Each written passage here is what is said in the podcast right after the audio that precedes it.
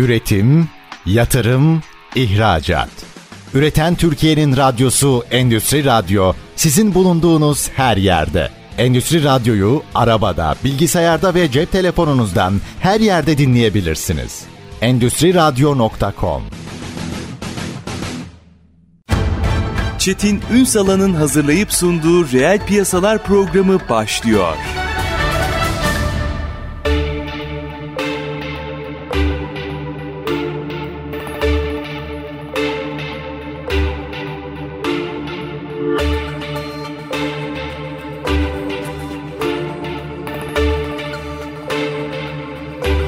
Reel piyasalardan merhabalar. Türkiye'nin gerçek gündeminde birlikteyiz efendim. Bugün yeni ekonominin yeni alanlarını konuşacağız. Pazar yerleri gerçeğini mercek altına alacağız ama sadece burada kalmayacağız tabii. E, bu meseledeki algı, algılardan belki değişmesi gereken bakış açılarına kadar birçok konuyu mercek altına alacağız. Daha önce konuğumuz olmuştu. Doymadık. Virgül atmıştık. E, bu meseleyi hem de ki yılbaşından itibaren o yeni uygulamalar doğrultusunda tekrar konuşma ihtiyacı hasıl oldu.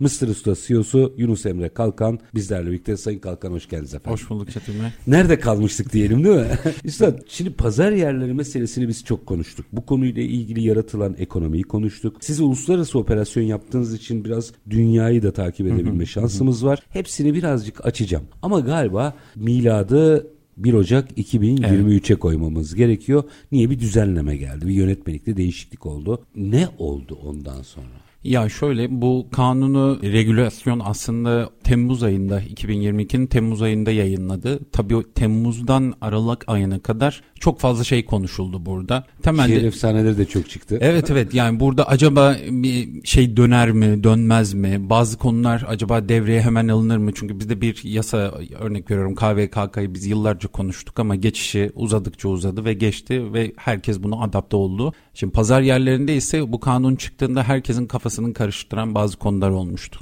baktığımızda regülasyonun aslında tam doğru zamanda işler inanılmaz bir noktaya gitmeden bunu regüle etmesi yani bu süreçlere oturtması noktasında bir karar vermesi, irade ortaya koyması çok doğal ve doğru bir zamanda olduğunu düşünüyorum. Ağaç yaşken eğilir. Aynen öyle ama bu değişimleri aslında üç temel konuya ayırmamız gerekiyor. Birincisi tekelleşmenin önüne geçmek. Aslında kanun koyucunun en büyük yapması gereken, irade koyması gereken konulardan birisi kesinlikle buydu. İkincisi diğer dediğimiz bazı denetimsel faaliyetlerin toparlanması konusunda bir yine düzenleme vardı. Üçüncüsü ve bir en önemli konulardan birisi de pazar yerlerinde bunları kanunda ismi farklı ama ben satıcı olarak nitelendiriyorum. Bu satıcılarla pazar yerlerinin kendi aralarındaki sözleşme illiyetinin yani bu yasal süreçlerin nasıl ilerleyeceğine ilişkin bazı düzenlemeler vardı. Üç temel aslında unsurdan bahsediyoruz. Şimdi bu unsurların en büyükleri evet satıcıların bir pazar yeri veya birden fazla pazar yerinde satış yapabilmeleri, bu satışlarını arttırabilmeleri, bunları sürdürülebilir bir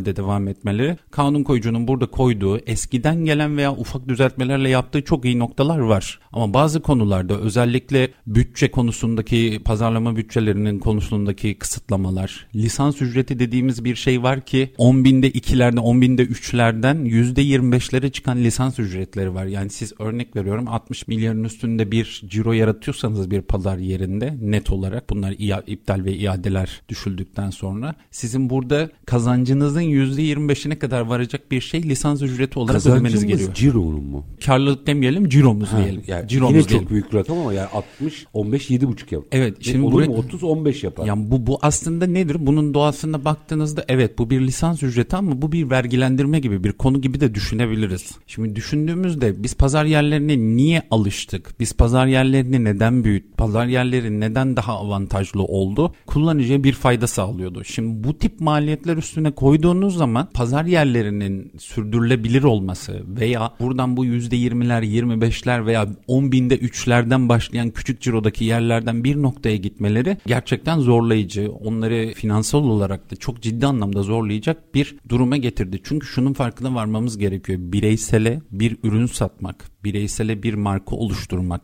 ciddi anlamda bir yatırım istiyor. Bunun bir teknoloji tarafı var. Bir de pazarlama dediğimiz alandaki offline veya online'da yaptığınız işlemler var. Bunların her birini düşündüğünüzde bir sizin sattığınız üründe herhangi bir pazar yerinin %50'ler vesaireler böyle komisyon oranlarıyla çalışmaları mümkün değil. Zaten çalışamıyorlardı. Siz düşünün yani markette satılan veya bir ayakkabıcıda satılan bir ayakkabı %50 marjla bir yerden alamazsınız. Ya da satıcı orada o marjı yakalamak için %50 geri gelemezdi. Şimdi bunların hepsini düşündüğümüzde regülasyonun yaptığı çok iyi işler var. Gerçekten bunları toparlamak için bu süreçleri oturtmak için özellikle bu denetim, şeffaflığı sağlayarak bir satıcının birden fazla pazar yerinde satış yapabilmesi, bu verilerini kullanabilmesi bunlar gerçekten olması gereken doğru zamanda yapılmış hamleler ama pazar yerleri olarak düşününce özellikle büyükler için söylüyorum ki çünkü bu kanun aslında nihayetinde büyükleri vurmuş gibi düşünebiliriz. Burada çeşitli açıkçası onları zorlayıcı faaliyetler var. Benim önemli gördüğüm bir diğer konu biz bu işleri büyütmek istiyorsak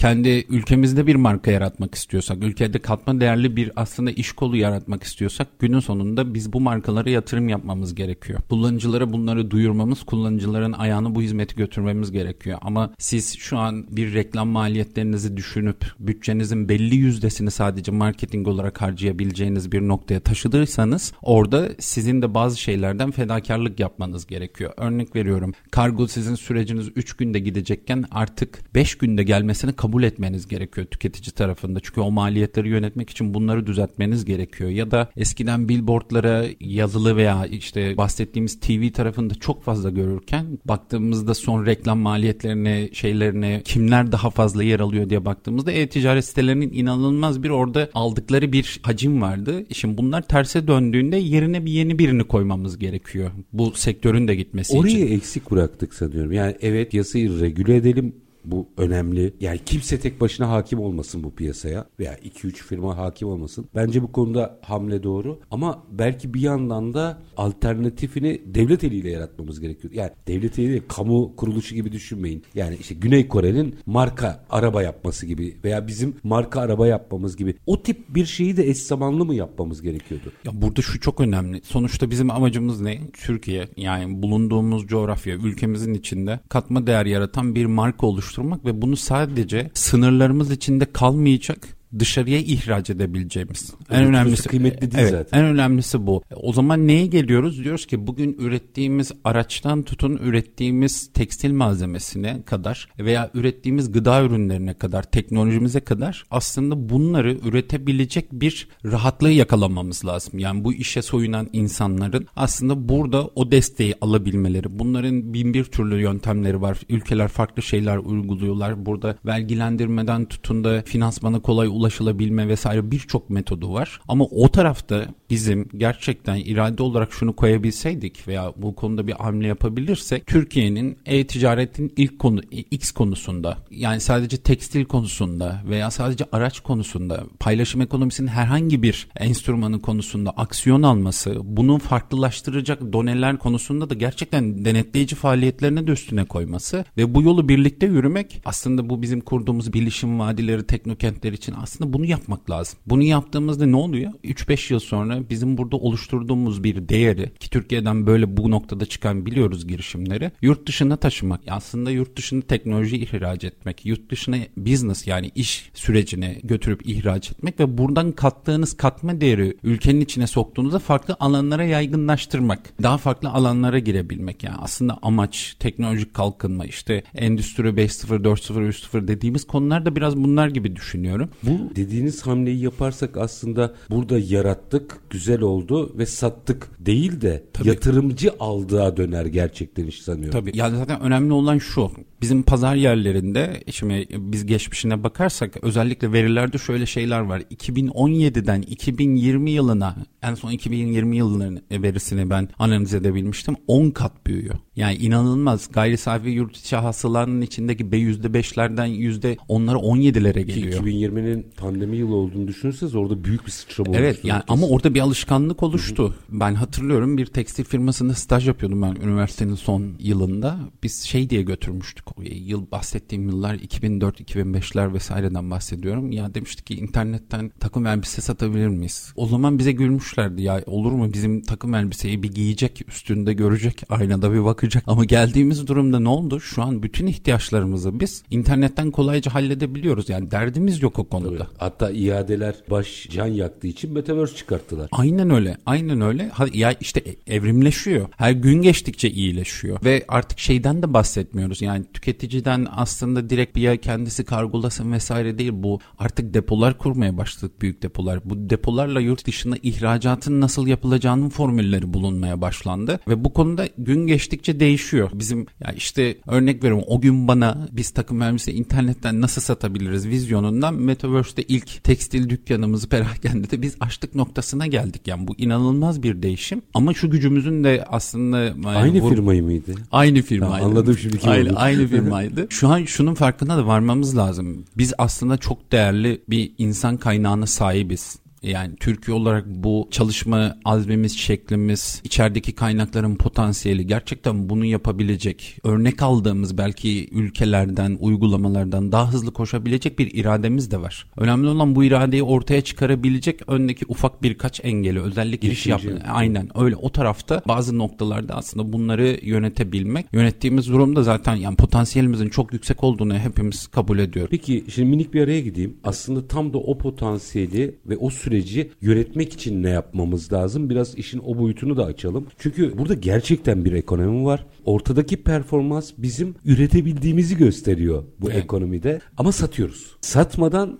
yatırımcı alarak dünya ölçeğine gitmenin de yollarını aramamız gerekiyor. Bunu birazcık açalım ama minik bir araya gidelim. Aranın ardından Mr. Usta CEO'su Yunus Emre Kalkan'la pazar yerleri gerçeğini konuşmaya devam edeceğiz. Kısa bir ara lütfen bizden ayrılmayın. Üretim, yatırım, ihracat. Üreten Türkiye'nin radyosu Endüstri Radyo sizin bulunduğunuz her yerde. Endüstri Radyo'yu arabada, bilgisayarda ve cep telefonunuzdan her yerde dinleyebilirsiniz. Endüstri Radyo.com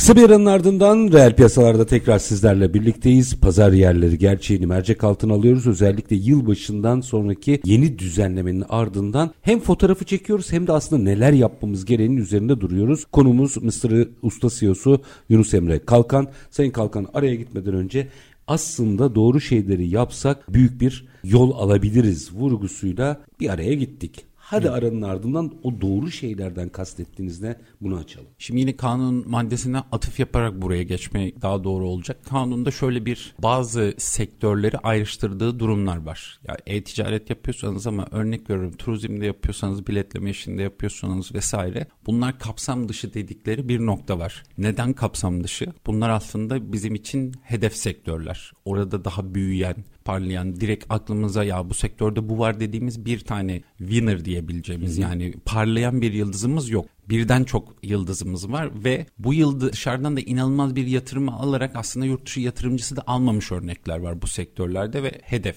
ülkenin hedefi turizm konuştuğumuz yer biletleme vesaire finansal kuruluşlarda vesaire bunlar var. Şimdi baktığımızda aslında bu iradeyi koyan kamu ne diyor? Ben bu sektörlere önem gösteriyorum. Bu sektörlerin bir farkının olduğunu kabul ediyorum. Bu farklılığa istinaden bu kanun kapsamından ayrıştırıyorum. Şimdi baktığımızda burada kamu gücüyle bu sektörlerin bir farklılaştığı durum var. E dönüyoruz o zaman bu sektörleri nasıl daha fazlalaştırabiliriz? Katma değer üretebilecek, e, teknoloji üretebilecek ve dünyada da aslında bu değişime ön ayak olabilecek yani bir şeyi kopyalayıp getirmek değil kurma noktasında aksiyon alabileceğimiz sektörler nelerdir? Birincisi bence bunları konuşmamız gerekiyor. Örnek veriyorum biz şimdi hizmet teknolojileri konusunda çalışıyoruz. Dünyada kime sorursanız sorun bizim yaptığımız işi başarmış bir noktaya getirmiş çok iyi firmalar var. Ama metot olarak bu firma kullanabiliyor dediğiniz bir örnek yok. Boşluk mu pazarda? Boşluk. Bunu nasıl yapabiliriz? Bunun gibi birçok sektörü aslında değerlendirebiliriz. O Birinci kısım noktaları bu. görmek lazım, tespit Evet. etmek lazım. Yani burada stratejik olarak ülkenin yani biz hep ne diyorduk? İşte baktığınızda ekonomistler şunu söylüyor. Biz üreten bir ülke olmamız lazım. Üret ya biz üreten bir ülkeyiz. Ürettiğinden para kazanan bir ülke ay, e- evet yani biz biz bunun ticaretin nasıl büyütüldüğünü, Hollanda'nın nasıl muz ihracatında ya dünya devi olduğunu muz yetişmezken nasıl yaptılarsa biz bu yöntemleri bulmamız gerekiyor. Şimdi birincisi burada sektör ayrımını bulmak lazım ve yatırım yapılacak aslında bu şey gibi borsadaki bir fon gibi veya bir hisse gibi bu değer alabilecek, değer görebilecek, ileride değerlenecek olarak görülebilecek bir hedef koymamız gerekiyor. Olmuşu değil, potansiyeli Aynen öyle. araştırmamız lazım. Aynen öyle. Yani sonuçta siz yani her bir birey ya da bir finansal kuruluş bir yatırım yaparken gelecekteki öngörülerine göre değerlenebilecek şeye yatırım yapar. E, bu Yani bizim için de geçerli. yüksek bir kağıdı herkes bilir. Aynen öyle.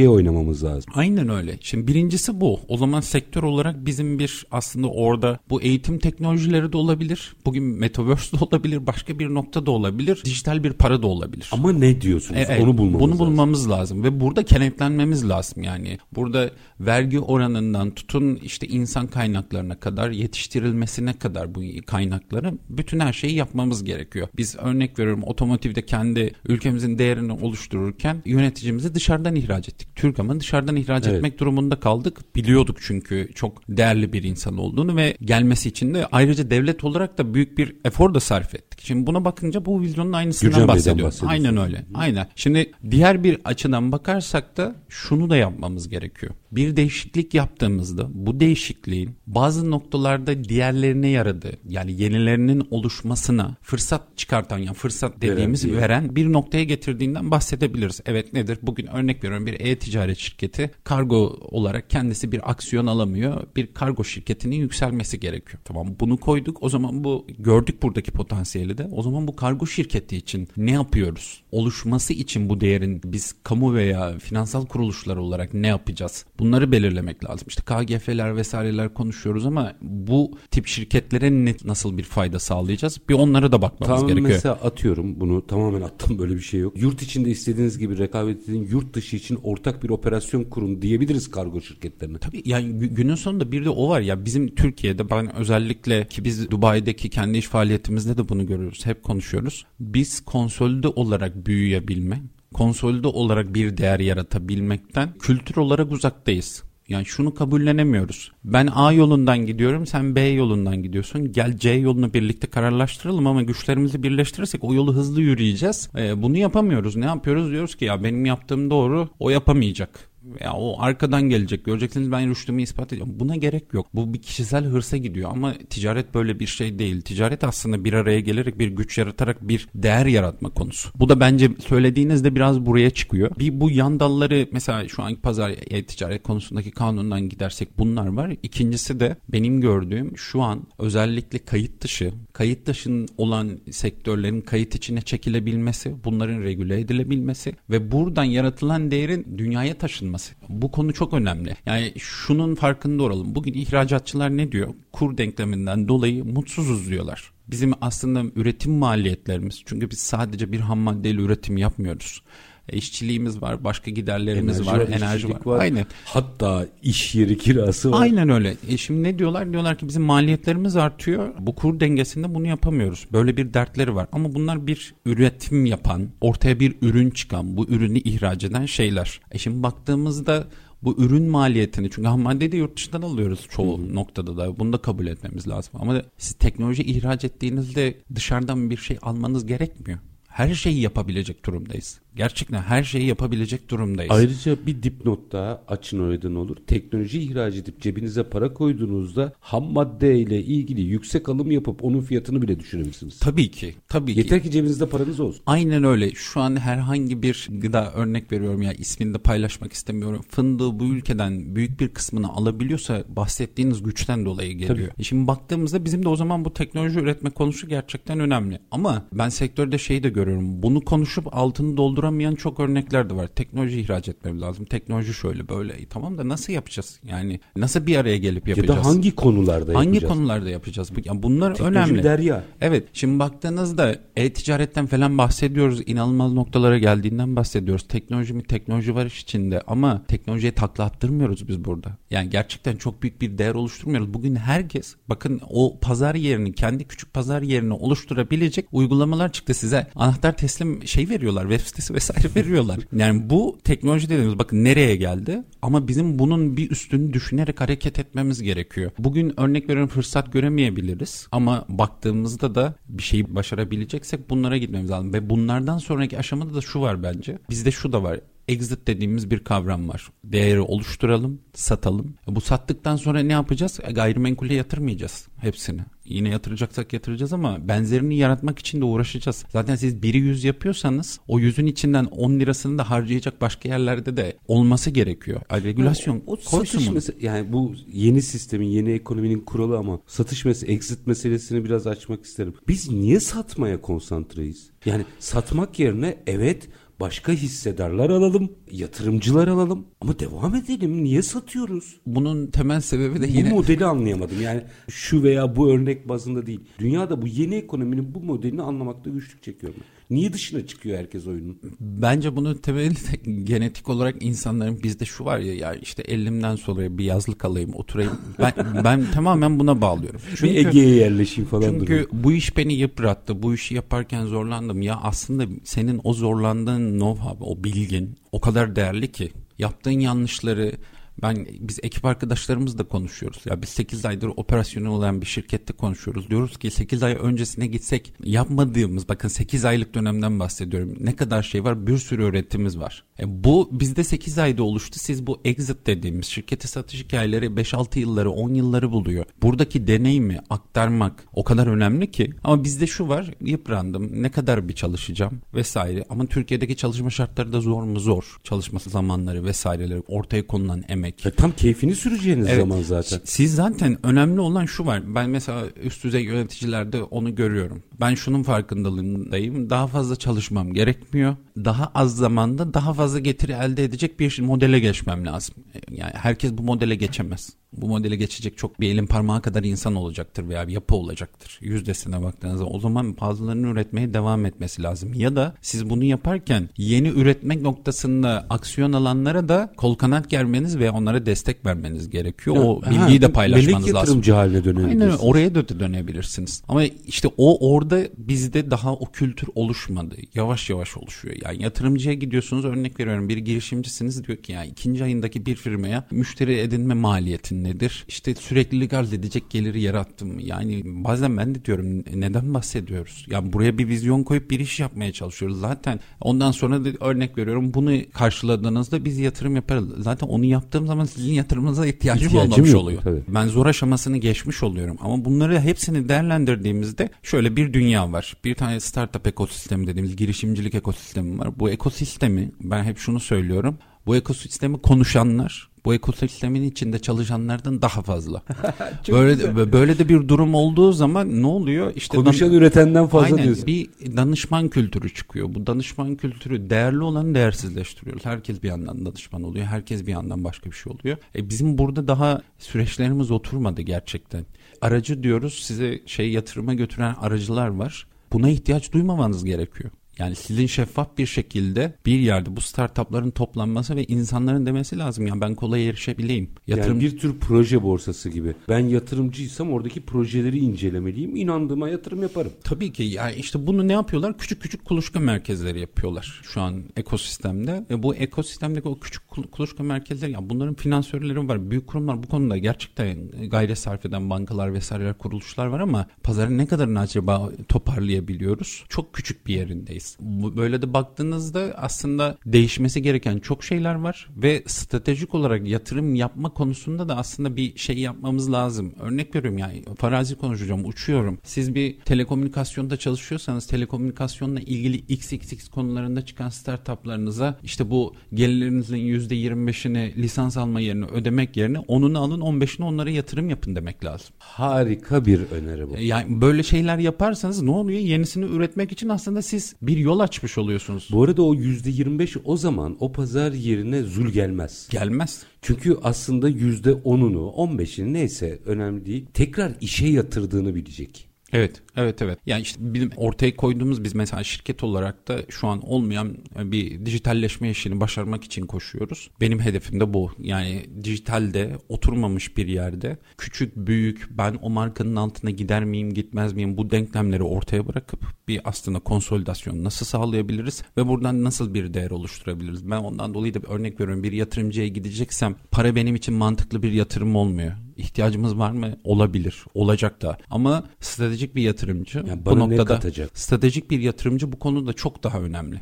Bunun farkına varabilmek gerekiyor. E devletin yapabileceği şeyler veya büyük kuruluşların yapabilecekleri şeyler bence bunlar çok temel ufak şeyler. Oturup üstüne kafa yorunca emin olun ne fikirler çıkacaktır. Ama oraya bir odaklanmak gerektiğini düşünüyorum. Ama şu sadece e, %25 meselesiyle ilgili öneriniz bile bence çok düşünmeye değer. Yine %25 ile o firmayı disipline et. Bence yine cironun %25 çok yüksek. Evet. Ama bunun %15'inin aslında yepyeni startupların doğuşu için fon olarak gittiğini düşündüğünüzde o %15 kimseye zul gelmez. Ya tabii bir de şu var şimdi düşünün bizde bu girişim sermayesi fonları vesaire bu dönemde revaçta. Çünkü ne oluyor? Yeni bir furya. Bu danışman furyasının ortaya çıkarttığı bir şey. Büyük kurumlara gidiyoruz diyoruz ki ya ekosisteme yatırım yapın. Girişim sermayesi fonu kuralım. işte daha sonra borsaya açılalım vesaire. Sonra gidip startup'a diyorsunuz ki işte örnek veriyorum 100 birim koymuş başlangıçta. Ben 10 birim vereyim ama sen bana hissenin şu kadarını ver. Şimdi orada başlıyor bu oyunlar. Yine zor olan oyunlar başlıyor. Ama siz bunu şart koyarsanız layıkıyla o girişimci girişiminin değerini bulduğu noktada yatırım alabilecek, kendi işini büyütebilecek. Bir yandan da şirket de şey şunu söyleyecek ya ben ortak oluyorum bu işe büyütmek için aslında taşın altına ben de elimi koyuyorum ve bunu büyütmek için aksiyon alıyorum. Zaten şöyle düşünün bir girişimci o büyük girişimciye her zaman ihtiyacı var. Bugün konuştuğumuz tekstilde konuşuyoruz. Her biri büyük pazar yerlerinde ürün satıyorlar. Mecburlar. Kaçınılmaz bir Dışında son. kalamazlar. Dışında kalamazlar. Yani ben sadece perakende satıyorum. Çok özür diliyorum. Şımarıklık olur o. Ve bundan vazgeçmeyen oldu bir süre sonra ama dayanamadılar. E şimdi böyle baktığımızda bizim ihtiyacımız mı var? Var bu firmalara. Ama bu firmaları böyle regüle edebilirsek bütün ekosisteme yarayacak. Birazcık daha açacağım ama minik bir araya gidelim. Çünkü aslında hem çok önemli bir güzel bir analiz yaptınız hem de çözüm odaklı çıkışlarınız var. Burada merak ettiğim bazı noktalar daha var. Onları da açacağım. Yani mesela bunlardan biri ihtisaslaşma meselesini biraz konuşmak isterim. Minik bir aranın ardından Mr. Usta CEO'su Yunus Emre Kalkan'la sohbetimiz devam edecek. Pazar yerleri gerçeğin ve bunun üzerinden aslında yeni ekonomide yeni ekosistemi konuşuyoruz. Kısa bir ara lütfen bizden ayrılmayın. Üretim, yatırım, ihracat. Üreten Türkiye'nin radyosu Endüstri Radyo sizin bulunduğunuz her yerde. Endüstri Radyo'yu arabada, bilgisayarda ve cep telefonunuzdan her yerde dinleyebilirsiniz. Endüstri Radyo.com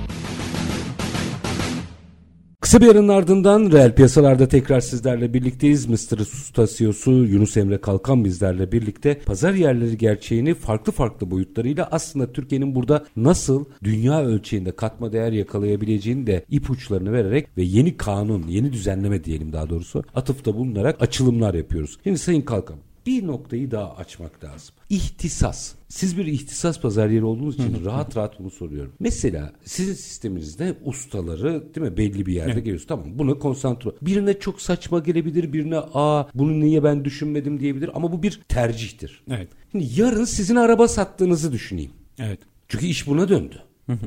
yani bir konuda faaliyet gösteren onu da yapayım, onu da yapayım, onu da yapayım. Ondan sonra iş karma karışık bir hale geliyor. Evet. Evet. Bunu ne yapacağız? Niye biz olduğumuz yolda yürüyemiyoruz bir türlü? Bence bunun temel birkaç iki tane analiz edilecek noktası var ve bunun nasıl yapılması gerektiği konusunda da film var. Onları paylaşayım. Şimdi ilk başta bizde şöyle bir dünyada da olan ama şu an aslında değerini kaybetmiş olan bir süper app yani süper bir uygulama, master bir uygulama diye bir oluşum e, daha doğrusu bir fikir ortaya çıktı. Dediler ki biz çok büyük bir pazar yeriyiz veya çok büyük bir uygulamayız. Datamızda inanılmaz müşteriler var. Biz bugün ayakkabı satıyoruz, yemek satıyoruz, it satıyoruz neyse. Bu müşteriler zaten içeride varlar. Yani biz yan dal olarak bir yere daha girelim. Bu müşteriye bir de onu satalım. hacmimiz artsın. Baktığınızda fikir olarak nasıl aslında mantıklı çünkü diyorsunuz ki müşteri içeride o müşteriyi kazanmak için çok ciddi maliyetlere katlandım. O müşteriye daha bambaşka şeyler satabilirim. Tamamlayıcı bir hizmetse sıkıntı tamam, aynı. Şimdi ama biz bunu yaparken ne yaptık? Şeyi düşünemedik. Yani her markanın oturduğu bir dikey var. Hı hı. Bu dikeyin yanında alakalı olan dikeyler var. Tamamlayıcı dediğiniz yerler var. Bir de tamamlayıcı olmayan potansiyel gördüğünüz yerler var. Ya siz şimdi ayakkabı satarken araç kiralamasını aynı yerde yapabilir misiniz? Ya, ama iş onu yani marketçi, yemekçi, yemekçi, otomotivci oldu. Tabii, bunun asıl sebebi işte o birinci söylediğim şey. Müşteri edinirken ben çok maliyette şey yaptım. Diğeri yapıyor. Diğeri o müşteriye verdiği için büyük ihtimalle o müşteri onun application'ını kullanıyor veya onun uygulamasını kullanıyor gibi bir düşünce hasıl oluyor. O hasıl olduktan sonra diyor ki ya ben de, benim de girmem lazım. Şimdi bakar mısınız aslında odaktaki kayba? Yani siz sonuçta marketseniz veya tekstilciyseniz oraya odaklandınız, geliştirdiniz. Alttaki satıcınızı mutlu etmek için odaklanmıştınız. Satıcı sayısını arttırıyordunuz. Dijitalde dükkanlar açılmaya başlanmıştı. Bu sektörü büyütüyordunuz değil mi? Sonra bir anda araç kiralamak koydunuz, işte yemek koydunuz veya işte bambaşka şeyler koydunuz. Ne oluyor? Günün sonunda sizin bir odağınız kırılmış oluyor. Şimdi bunu yaparken nasıl yapmak lazım? Bence bu işte bu süper app duygusu. Ben bir kullanıcıyı edinirken ciddi maliyetim var. Bunları bir sürü şey satayım. E, günün sonunda satabiliyor musun? Bunun başarılı, herkes denedi, yapabilen, başarılı oldu. Herkes her şeyi oradan alıyor denen bir şey var mı? Yok ama şunu yapsak. Biz mesela ilk gün şunu yaptık. Biz eve hizmet veriyoruz. Hı hı.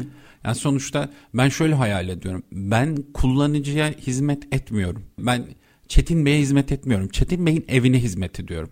Benim için müşteri Çetin Bey'in evi. Doğru. Asıl yani aslında benim, benim gözümdeki müşteri o. Ve ben segmentasyonumu ona göre yapıyorum. Çetin Bey işte yaş aralığı erkek, kadın vesaire müşteri değil. Benim için 2 artı bir ev, 3 artı bir ev vesaire bahçe katı şu bu. Benim aslında segmentasyonum bu. İnanılmaz bir data oluşturuyorum ben. Hı hı. Sonra aslında o evin içindeki marka hangi, ne beyaz eşya kullanmış ne vesaire. Bunu bile oluşturabilecek altta büyük bir data havuzu oluşturabilirim. Şimdi bunun yanına ne diyorum? Ben eve hizmet ederken arabaya da hizmet edebilirim diyorum tamamlayıcı ürün olarak. Evet ama neden diyorum? Çünkü kullanıcının hayatını sürdürme noktasında hemen aslında dijitalleşmemiş bir nokta. Ya o zaman benim bugün o zaman şey yapmam lazım. İşte bakın vesaire servis bir şey yazıp oraya koymam lazım. Yapmıyorum. Bu örnekte çok güzel bir örnek verdiniz. Mesela o eve hizmette şimdi usta ya bu mesela duvarı boyamaya gidiyorsa gider. Televizyonu tamir etmeye gidiyorsa gider. Ama televizyon satmaya kalkıyorsunuz siz. Evet, evet. Şimdi problem burada başlıyor. Biz de, ben de o noktada şunu yapmaya çalıştım. Şimdi biz bu araç konusunda aslında bir hizmet sektöründe biz aslında bir dikeyde çalışıyoruz. Burada günün birinde olabilir mi? Bende hiç garip durmaz. Yemek satsam garip durur ama bu garip durmaz. Ama ben ne yaptım o gün? Ben bunu oluşturmak için kendim çaba sarf edeyim demedim. Hatta bu konuda kurulmuş bir startupla oturduk konuştuk. Yani evet. açık açık konuştuk. Arkadan birilerini yetiştirmek Dedik ki yani bak yani ikimiz de yeni müşteri kazanma noktasında yeni başlamış firmayız. Ben bugün 10 getiriyorum sen 15 getiriyorsun. Ya tam tersi bunun derdine düşmeden bizim aslında bu kullanıcılara benzer bir pazara aslında koşuyoruz. Aynı çatı altında bunu yapabilir miyiz? Konsolide olabilir miyiz yani? Doğru mu anladım? Demin dedim ya siz televizyona usta yolluyorsunuz. Televizyon satmayın. Ama televizyon satan biriyle birlikte olup yürüyebilirsiniz. Aynen öyle. Ya kullanıcının ihtiyacı televizyonu satıp televizyonu kurmaksa ve pazar böyle ilerliyorsa o zaman ben bunu yaratabilirim. Biz bunu yapamıyoruz. Evet galiba. ama ben araba satamam. Yani araba satmak gibi bir vizyonum olamaz. Ben hizmet dikeyindeyim. Ama araba satan bir pazar yerinde mesela rastgele veya firmayı da sisteme hizmet yan hizmetçi olarak entegre edebilirsiniz. İşte biz mesela ama o yapmadı. Aynen öyle. Biz şu an bir bir pazar yerinin bu konuda tamamlayıcı tarafını üstlendik. Hmm. Ama ne dedik? Biz ürün satma noktasında sizin tecrübeniz var. Siz buraya yıllardır emek verdiniz ve siz bu işi bilen insanlarsınız. Her şeyden biz bunu önce. beceremiyoruz. Evet. Bunu çok siz, iyi hamle bu. Siz bunu yapıyorsanız biz de buradaki alınan ürünün veya bu alınan hizmetin katma değerli olması için X tarafını örnek veriyorum montaj tarafını biz üstlenelim. Şimdi burada ne oldu? Konsolide olduk. Benim şirketimi satın almaya çalışmadılar. Ben gidip şunu yaparsınız, bunu yaparsınız, şu kadar hisse veririm, şu kadar bir... Yok, şart yok. Ya birlikte oluşturalım zaten amaç bu. Ama bizde şöyle bir şey var. Ya ben onu almak için yapıyorsam kendim yaparım. Bakar mısınız kayba? Ne oluyor ondan sonra teknolojisiz yazmaya başlıyorsan hazır yazılmış var. Artı bir süre sonra orijinal işinizi yapamaz hale ya Aynen öyle. Veya ondan sonra ya bunu yapıyorsunuz ya da diyorsunuz ki ben onu satın alacağım. Ya bu hakim güç olma arzusu Ya siz bu işi yapan bir insanı takdir ettiğiniz için oraya gidiyorsunuz. Bırakın da o takdir yaptığı işi birlikte Büyüsün. nasıl yapabileceğinizi birlikte koşun. Yani yöneticiler için de bu şirketlerde ne yapar? Ya katma değerli veya işte potansiyel bir insan kaynağını koyar. Demez ki senin koydum ama işte HR tarafı insanları almaya ben karar veriyorum. O zaman yani o insanı oraya koymanızın amacı yok. Bizde de aslında onu becermek gerekiyor. Farklı alanlara girilebilir mi tamamlayıcı alanlara? Girilebilir ama onu ben yapayım. Orada da ekmek var. Oraya da saldırayım. Bu değil. O zaman büyütün. Gerçekten büyütün ve büyüttüğünüzden de övüneceğiniz çok daha büyük ekmek yiyeceğiniz yer var. Bunun PR'ı daha büyük. Yani ben kurdum işte kargo şirketimi X ciro yapan ziyade Türkiye'de kargo sistemini biz iş ortağımız, ileride yatırımcısı da olabilirsiniz. O yatırımcısıyla kurduk demek bence çok daha büyük değerli. Bilmiyorum bu daha takdir edilecek, alkışlanacak bir şey olur. Ee, biz hisseder olma kültürünü yerleştiremedik galiba. Biz sahip olmaya çalışıyoruz. O zaman da dünya çapında bir şey çıkmıyor. Bunun sonucu ne dünyada? Paylaşım ekonomisi dediğimiz şey buradan çıkıyor. Ya orada da ne diyoruz? Edinme alışkanlığı. E, bizden sonraki jenerasyonda bu yok. İstemiyoruz satın almak istemiyoruz yani bir bizde büyüklerimiz ne derdi bir dikili ağacın olsun. Tabii. Dikili ağacın olsun ama bu illaki kafana Ormanın sana bir şey- ait olmasını Aynen. gerektirmiyor yani. Aynen yani bunu arabam olsun şeyim olsun şuyum olsun buyum olsun yani bu kültür değişiyor. Yeni gelen jenerasyonda böyle bir şey yok. E bu jenerasyonda bunlar yoksa ne oldu? Paylaşım ekonomisi çıktı. Çok daha mantıklı işler çıktı. Başarabilenler oldu ama biz onları da yönetirken ya özellikle ülke içinde onları da yönetirken yine onlar o işi de yaptılar biz de yapalım biz de yapalım bir bakıyorsunuz aynı enstrüman pazar sabit ama şey var 10 tane oyuncu var. Hepsi de mutsuz. Belki de yani belki çok karışık olacak ama önceki jenerasyon sahiplenmek için yaşıyordu. Evet. Şimdikiler yaşamak için araç kullanıyorlar. Yani vasıtalar bu ev olabilir, araç otomobil olabilir veya işte bir ürün olabilir. Bu denklemin döndüğünü anlamayan iş modelini de buna çeviremiyor sanki ne dersiniz? Bence de çeviremiyor. Yani biz insan kaynaklarından bahsedelim. Şu an pandemide bir hibrit modele geçtik. Şu an herkes e, dünyada da aynısı oldu. İşten çıkarmalara kadar Doğru. gitti. Dönün ya da gelmeyin. Yani gelmiyorsanız da çıkın gibi bir kültür oldu. Biz orada insanlara ne verdik aslında? Şunu yaptık. Dedik ki sizin nerede, ne zaman, nasıl çalıştığınızla ilgilenmiyoruz. Bizim tek derdimiz şirket olarak aynı amaç noktasında hemfikir olalım. İstediğiniz gibi koşun dedik aslında çalışanlara. Şirketler battılar mı? Batan şirket ben duymadım Yok. açıkçası. Bu Yok. nedenle batan yok. Bu, yani. ne- bu nedenle batan duymadık. Şimdi böyle baktığımızda biz aslında bu kültüre biraz koşarken giderken ne yaptı insanlar? Şu bahsettiğimiz şu an İstanbul'da yaşıyoruz. Trafik çekiyoruz bilmem ne çekiyoruz. Ya İstanbul'da popülasyon yığılıyor derken insanlar buradan çıkmaya başladılar mi? Kazançlar halen kazanmaya devam ettiler. Hayatlarında bir refah düzeyi arttı. Biz sonra dedik ki yok geri gelin. Şimdi bizim mesela dijital marketing ekibimiz Datça'dan çalışıyor. Ne, ne mutlu yani. Onun hayat standardı böyleyse, böyle devam edecekse, mutluysa bunu sağlayabilsek ne güzel. Herkese keşke bunu sağlayabilsek. Bütün konu ne konuşuyoruz? İstanbul'a kenetlenmiş bir ülke. İşte deprem olursa ne olacak vesaire X olursa ne olacak? E bunu yaygınlaştırmanın yöntemleri de bu. Bu benzer şey şirketlerde de satın almalarda da benzer durum var. Bunu başarabilirsek zaten bence biraz daha dikeyde değil yatayda büyüyebileceğimiz çok iyi örneklerin çıkabileceği şeyler olacak. Yani işte gidiyorsunuz yurt dışında ismini adını sanını bilmediğiniz inanılmaz cüre yapan şirketler var. İnanılmaz güzel şirketler var. Duyurmaya çalışmıyorlar. Ama bizde hepimizde işte onu yapmak için her şirket aynı yolu ne yazık ki seçiyor. Bir şey merak ettim. Bir iki dakika var. İşte Dubai operasyonunuz da olduğu için, o tarafta da olduğunuz için. Şimdi bu atıyorum dünyanın başka bir yeri olsaydı belki bu kadar önemli olmayabilirdi ama Dubai neredeyse bilginin ve ticaretin serbest bölgesi gibi. Herkes her şeyi oraya getirip çıkarabiliyor. Oradan çekilen fotoğraf bence çok önemli. Orada trend bizimkinin aksine değişiyor mu? Orada farklılaşma ne? Bir iki dakikada bunu da yorumunu almak. Yine benzer kültürlerimizin bazı çakıştığı durumlar var. Bazı yani aynı olduğumuz konular da var. İşte orada da konsolidasyon yapılamıyor. Ve bu arada konsolidasyonu yapamayanlar da Dubai'nin yerel yani vatandaşları değil. Çünkü zaten ekspatlar gidiyor. Bizde hep şey vardı ya gittiğin yere adapte ol. Gittiğin yeri kendine şey Ona yapma, dönüyor. çevirme. E şimdi ekspatların gittiği yerde çünkü bir yani sonuçta bir ekosistem var, bir ekonomi modeli var. Oraya giderken de e, gözlerde dolarlarla gidiyorlar. Bizdeki kültüre de bakın yani bir Türkiye'de çıkıyor Dubai'ye gideyim ilk veya işte Avrupa'ya gideyim. Ama gitme mantığımız ne? Orada para çok. İnanılmaz. Aslında biz yine gidip orada mesela giderken de ya kendimiz gideceğiz ya şirket satın alacağız. Yani orada bir collaboration dedikleri birleştirici bir gücü orada da yapamıyorlar. Ama şu var paranın gücünün orada konuştuğu, yapabildiğiniz şeyler var. Ama orada da pazar küçük. Bizim zaten Dubai'den Türkiye açılma hikayemiz bundan kaynaklanıyor. Küçük biz gölde nasıl yüzmemiz gerektiğini öğrendik ki gölde yüzmek daha zordur. Sizin bu arada kuruluşunuz Dubai. Evet. Oradan buraya Evet, geldi. Türkiye şimdi Türkiye aslında yabancı Aynen. ikinci yatırım gibi. Aynen öyle. Şimdi baktığınızda biz gölde zor olan yerde yüzmeyi öğrendik dedik. Şu an okyanusa açılıyoruz. Türkiye çok büyük bir yer. Yani burada başarılan modelin çoklanması çok basit olacak. Zor ama basit olacak gerçekten. E böyle baktığımızda şöyle bir denklem var. Siz sadece Kadıköy bölgesine hizmet veren bir restoransınız veya herhangi bir e, terzisiniz. Sizin pazarınız belli. Pazarı büyütemezsiniz yani Kadıköy'e binalar dikerek orayı ins popülasyonunu yapamazsınız. E ne oluyor o zaman o pazarı büyütmeniz gerekiyor. Ama Dubai'deki denklemde bir de şu var. İşte bu süper app olma. Ben home service ev hizmetleri veriyorsam arabasını da hizmet vereyim. Mecbur yapmanız gereken bir model oluyor. Oradaki model bunu kaldırıyor çünkü. Ama bence Türkiye öyle bir şey değil. Onu yapmaya çalıştığımız için ters tepen yerleri de var. İşte herkes bir yemek siparişi verirken 5 tane app'e girip hangisinde kampanya var, hangisinde ne var ona bakarak hareket ediyor. Bunu da bilen aslında şirket ne oluyor oraya inanılmaz yatırım yapmaya devam ediyor ama e, mutlu olan o şundan mutluyum. Satıcı mutlu en azından. Para kazanıyor en azından diyorsun. Satıcı ürün satıyor. Evet.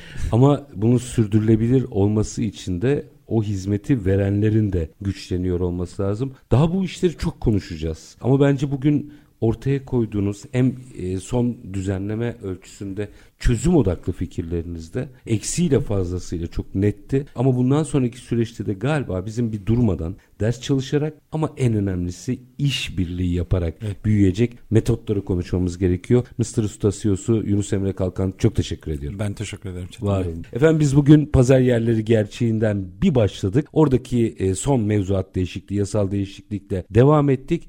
Ondan sonra aslında birlikte iş yaparak büyüyebilme kültürüne kadar uzanan bir yolculuk yaptık. Konuğumuz Mr. Usta CEO'su Yunus Emre Kalkan'dı. Biz her zamanki gibi bitirelim. Şartlar ne olursa olsun paranızı ticarete, üretime yatırmaktan, işinizi layıkıyla yapmaktan ama en önemlisi vatandaş olup hakkınızı aramaktan vazgeçmeyin. Hoşçakalın efendim.